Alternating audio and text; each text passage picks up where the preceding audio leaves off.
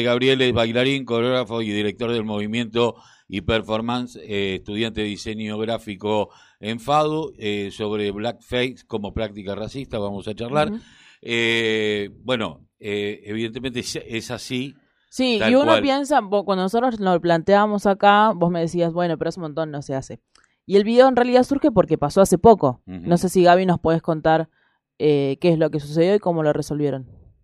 Exacto, sí. Pasó hace poco y, sigue sigue sucediendo, digamos, hay un montón de, de casos que basta con, con googlearlo un poco, buscar en YouTube y van a encontrar un montón de casos en la televisión, en los medios, como fue este caso, la, denuncia que hicimos eh, en INADI para con la FLIA, que es la, productora que, realiza este spot, eh, pero también, bueno, en los actos escolares, que es lo más conocido, ¿no? Y es un poco también lo que hablamos en el video.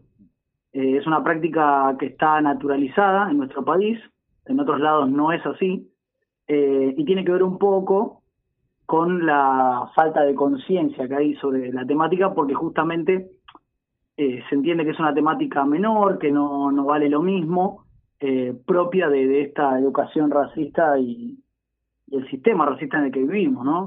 bueno, un poco la idea es desandar, que es lo que hacemos con Diafar, la diáspora africana de la Argentina, eh, trabajamos sobre eso, ¿no? Sobre desmantelar, como se llama, el racismo que, existe como en todos los países, pero bueno, con las particularidades que tiene en Argentina.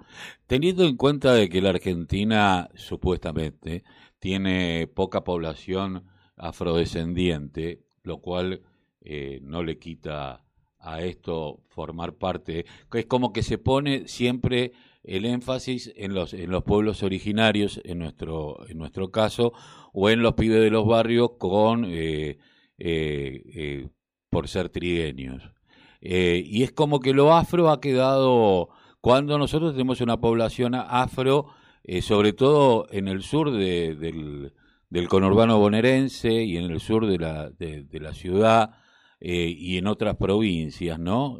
como Corrientes, eh, como misiones, y, y, es como que eh, lo, la, la, cultura afro se fue perdiendo como eh, lo que hicieron en, en, su primer momento a los holandeses, sobre todo y los portugueses, como esclavistas, es cortar el crecimiento de una cultura en un continente como África, pero esconderla aquí tal vez no se pueda esconder tanto en otros países de Latinoamérica, pero acá se la ha tratado de esconder siempre.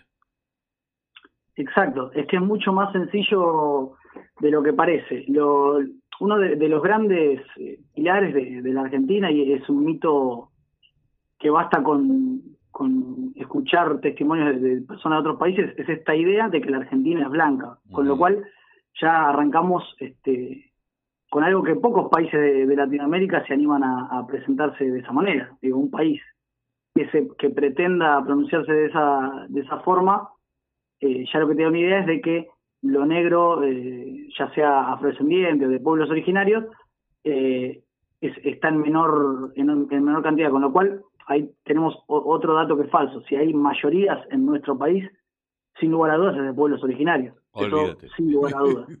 Con respecto a la población afrodescendiente, somos un 5% de la población, con lo cual es un número importante. Sí, somos una minoría, pero somos un número importante de personas que em, lo que sucede, a diferencia de otros países, con esto que vos, vos planteabas de que no se puede negar, tiene que ver con esos rasgos fenotípicos que quizás sí se encuentran con mayor presencia en otros países.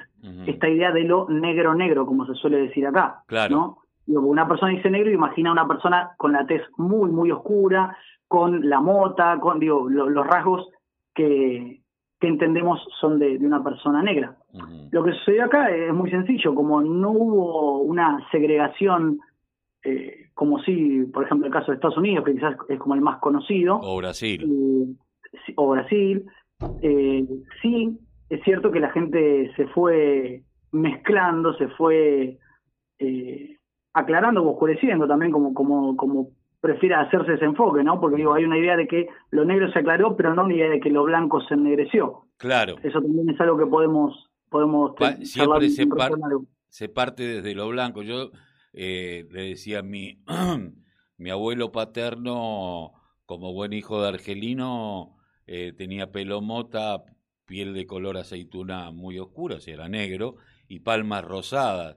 Y nosotros hemos salido medio gringo, otros con más rasgos árabes o no, pieles de distintos, pero esto tuvo que ver también con otras mezclas que se venían dando.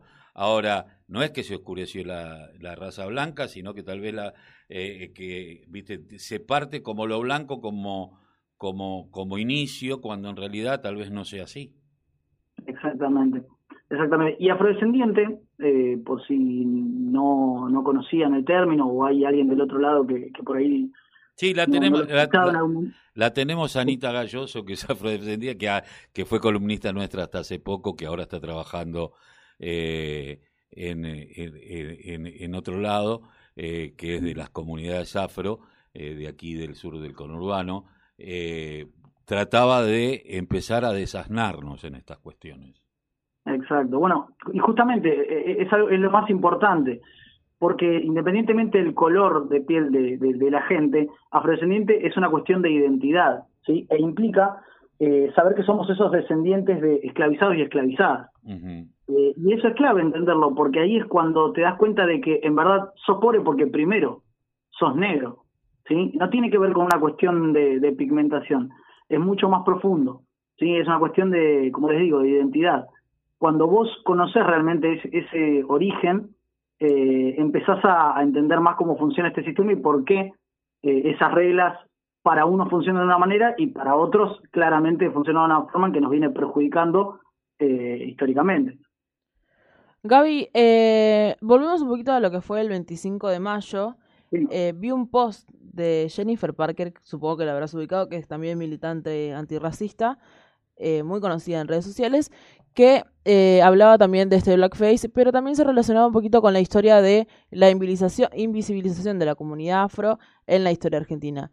Y había una frase que citó de San Martín que decía, sus hijos quedan en sus casas gordos y cómodos, un día se sabrá que esta patria fue liberada por los pobres y los hijos de los pobres, nuestros indios y los negros que ya no volverán a ser esclavos de nadie. Y nosotros hablábamos de nuestra independencia eh, y nos festejamos eh, ya 211 años de nuestra independencia, pero eh, la esclavitud de la revolución de, mayo, sí. De, la independencia vamos a creo que Ah, por ahí. Pero la esclavitud se abolió en el 1853, o sea, muchos años después.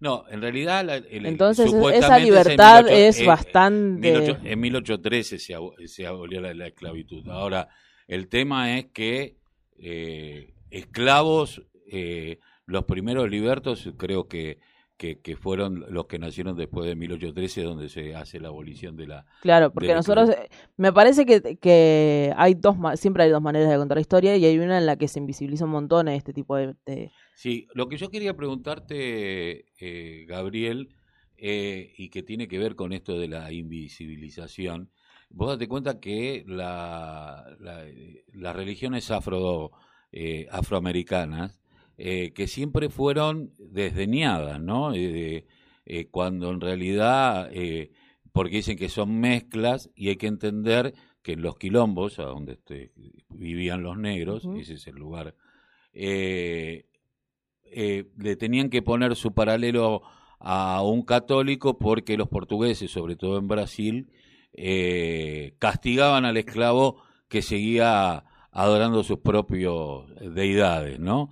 y ahí viene la mezcla, pero siempre fue como desdeñada como religión opuesta desde un lugar, valga la redundancia, oscuro.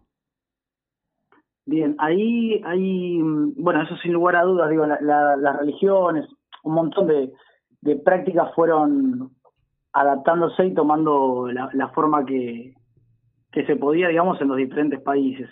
Siempre igual lo que vamos a encontrar con, con una pequeña búsqueda y compartiendo un poco de información, nos vamos a dar cuenta de que la historia en todos lados fue la misma, ¿no? Es una historia de resistencia, de orgullo y, y de eso, ¿no? De, ir eh, a través de, esa resistencia readaptando y resignificando un montón de, de, prácticas y, diferentes cuestiones. Hay algo interesante que, que dijeron recién, que es este concepto de invisibilización.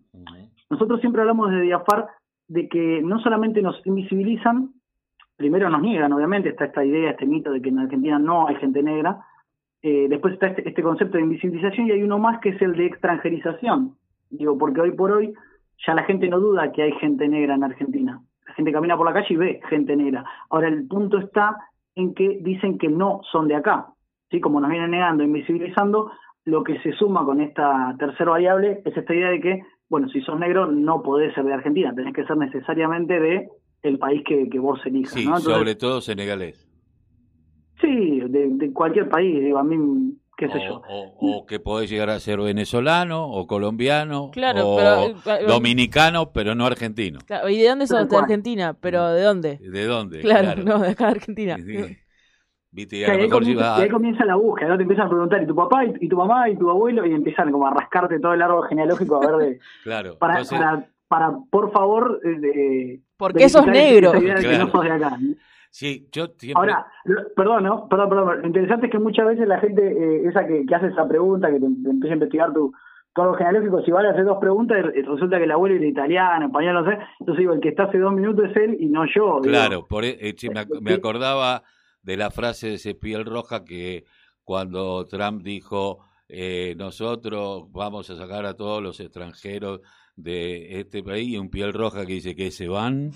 Eh, claro. Eh, bueno, eso es un poco porque digo, eh, yo tenía una almacenera italiana que decía, hablaba sobre sus propios paisanos, que decía, estos se olvidaron que eran los pobres que vinieron en la panza del buque lleno de piojo hace dos minutos. Y que es una realidad también. lo que tal vez en algún momento sí existió en la Argentina, más allá de que las élites intentaron, sobre todo los historiadores mitristas, eh, sepultar esto de la Argentina negra, de la Argentina oscura, de la Argentina de pueblos originarios, es creer que eh, la Argentina son las colonias, eh, porque ni siquiera uno lo ve en televisión, no, no hay... yo hay veces que digo, eh, muestran a lo mejor a un negro de vez en cuando, a un morocho de nuestros barrios muy difícil, a un originario, ni hablemos en las publicidades, en todo rubio y celeste, porque miran desde la ciudad de Buenos Aires y miran desde las colonias gringas de, del interior de las eh, del interior de, de, lo que es sobre todo la, zona noreste pero no se hacen cargo de, de, de, de, otras cuestiones. Digo, es hora de empezar a pensar en una Argentina plurinacional. Exacto, y ahí hay, algo interesante que vos planteabas, y es que el, el privilegio de, de, esa población blanca que, que llega después de, los que ya estamos de, desde antes de que se, llamara Argentina, digo, no, no, tiene nada de malo, digamos, nosotros, y, y esto es algo importante destacar en nuestro país. Tenemos una, una política que, que justamente no, restringe, digo, lo, toma como un derecho humano la, la idea de, emigrar. Entonces eso es algo positivo, sin lugar a dudas. El tema es que cuando esos privilegios que, que tienen determinada población eh, lo usan para seguir oprimiendo a otra parte que es la que estaba desde antes, digo, ahí vienen los problemas. Eh, y por otro lado, esto que planteabas también hay, que tenerlo muy presente, esto de a quiénes muestran. Más allá de que lo muestren poco, mucho nuestras caras, lo interesante está, es también ver de qué manera lo muestran, a quién eligen poner, ¿no? Esta idea de, como se le llama en Colombia, el, negro permitido, ¿no? Esa, esa cara o esa voz que en verdad lo único que hace es sostener un discurso, ¿no? Digo, acá bueno, con lo de blackface ni hablar, porque esto ya es, se va para el otro lado, ni siquiera nos muestran y encima nos representan de una manera eh, detestable, digamos, burlona, ¿viste? no va más eso. Sí, eh, pero por otro lado hay que tener presente que a veces ponen caras y, cuerpos de, los nuestros eh, y abusan de, ese poder y de, la propia necesidad de, los nuestros, de nuestros pueblos, para sostener su, su discurso y, reforzar esos estereotipos eh, que sabemos que no, no son ciertos, ¿no? Y sí, eh, yo pensaba en esto de que la, eh, las negras, eh, esto pasa mucho en Estados Unidos o en Europa, las negras con rasgos blancos, ¿no? más parecidos a, a los rasgos eh, ya con cirugías estéticas puestas, eh, son las que muestran. Y, normalmente te muestran en una situación, en una casa, en un lugar donde creo que ni nosotros vivimos, nadie vive, viste, esos departamentos, esos lugares, y algún, eh, algún viste, como plantea, y algún negrito hay, viste, eh, como poner algún oriental. Yo me pregunto qué va a suceder con esta nueva eh, migración africana dentro de dos generaciones, ¿no? Porque va a haber negros en la Argentina dentro de dos generaciones que nacieron en la Argentina y que van a seguir viviendo en la Argentina seguramente. Eh, ojalá, pero entonces, eh, la, negritud no la van a poder tapar. No, sin lugar a dudas.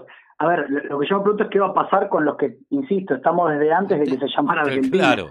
Digo, porque justamente el, el, trato que se nos viene dando a la comunidad afrodescendiente argentina no va a diferir del que le van a dar a, un migrante o una migrante de, Senegal, de Venezuela. Es el mismo trato, es lo mismo. Digo, esa, esa identidad negra para el sistema vale igual.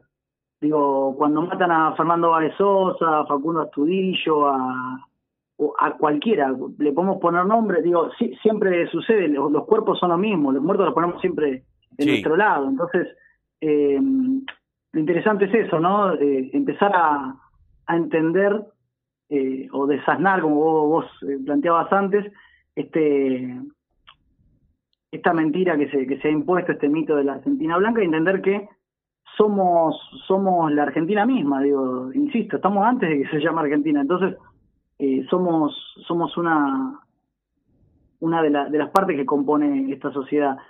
Y entender entender que el tema es eh, no, solo importante, sino que urgente, porque vuelvo a, otra cosita que, me parece que es importante destacar, y es los momentos en que se elige tocar este tema, ¿no? El 25 de mayo, eh, hay, hay como fechas, ¿no? Cuando pasa alguna, algún, algún asesinato, ahí se habla de racismo. En verdad hay que hablar de todos los días, digo, entender que es, es una parte fundamental de, de nuestra identidad y de nuestra sociedad. Es un tema que nos trasciende a los negros y a los blancos, a todos. Seguramente. Eh, Gabriel, te agradecemos mucho haber pasado por la mañana informativa. A ustedes, que anden muy bien. Buen resto de día. Eh,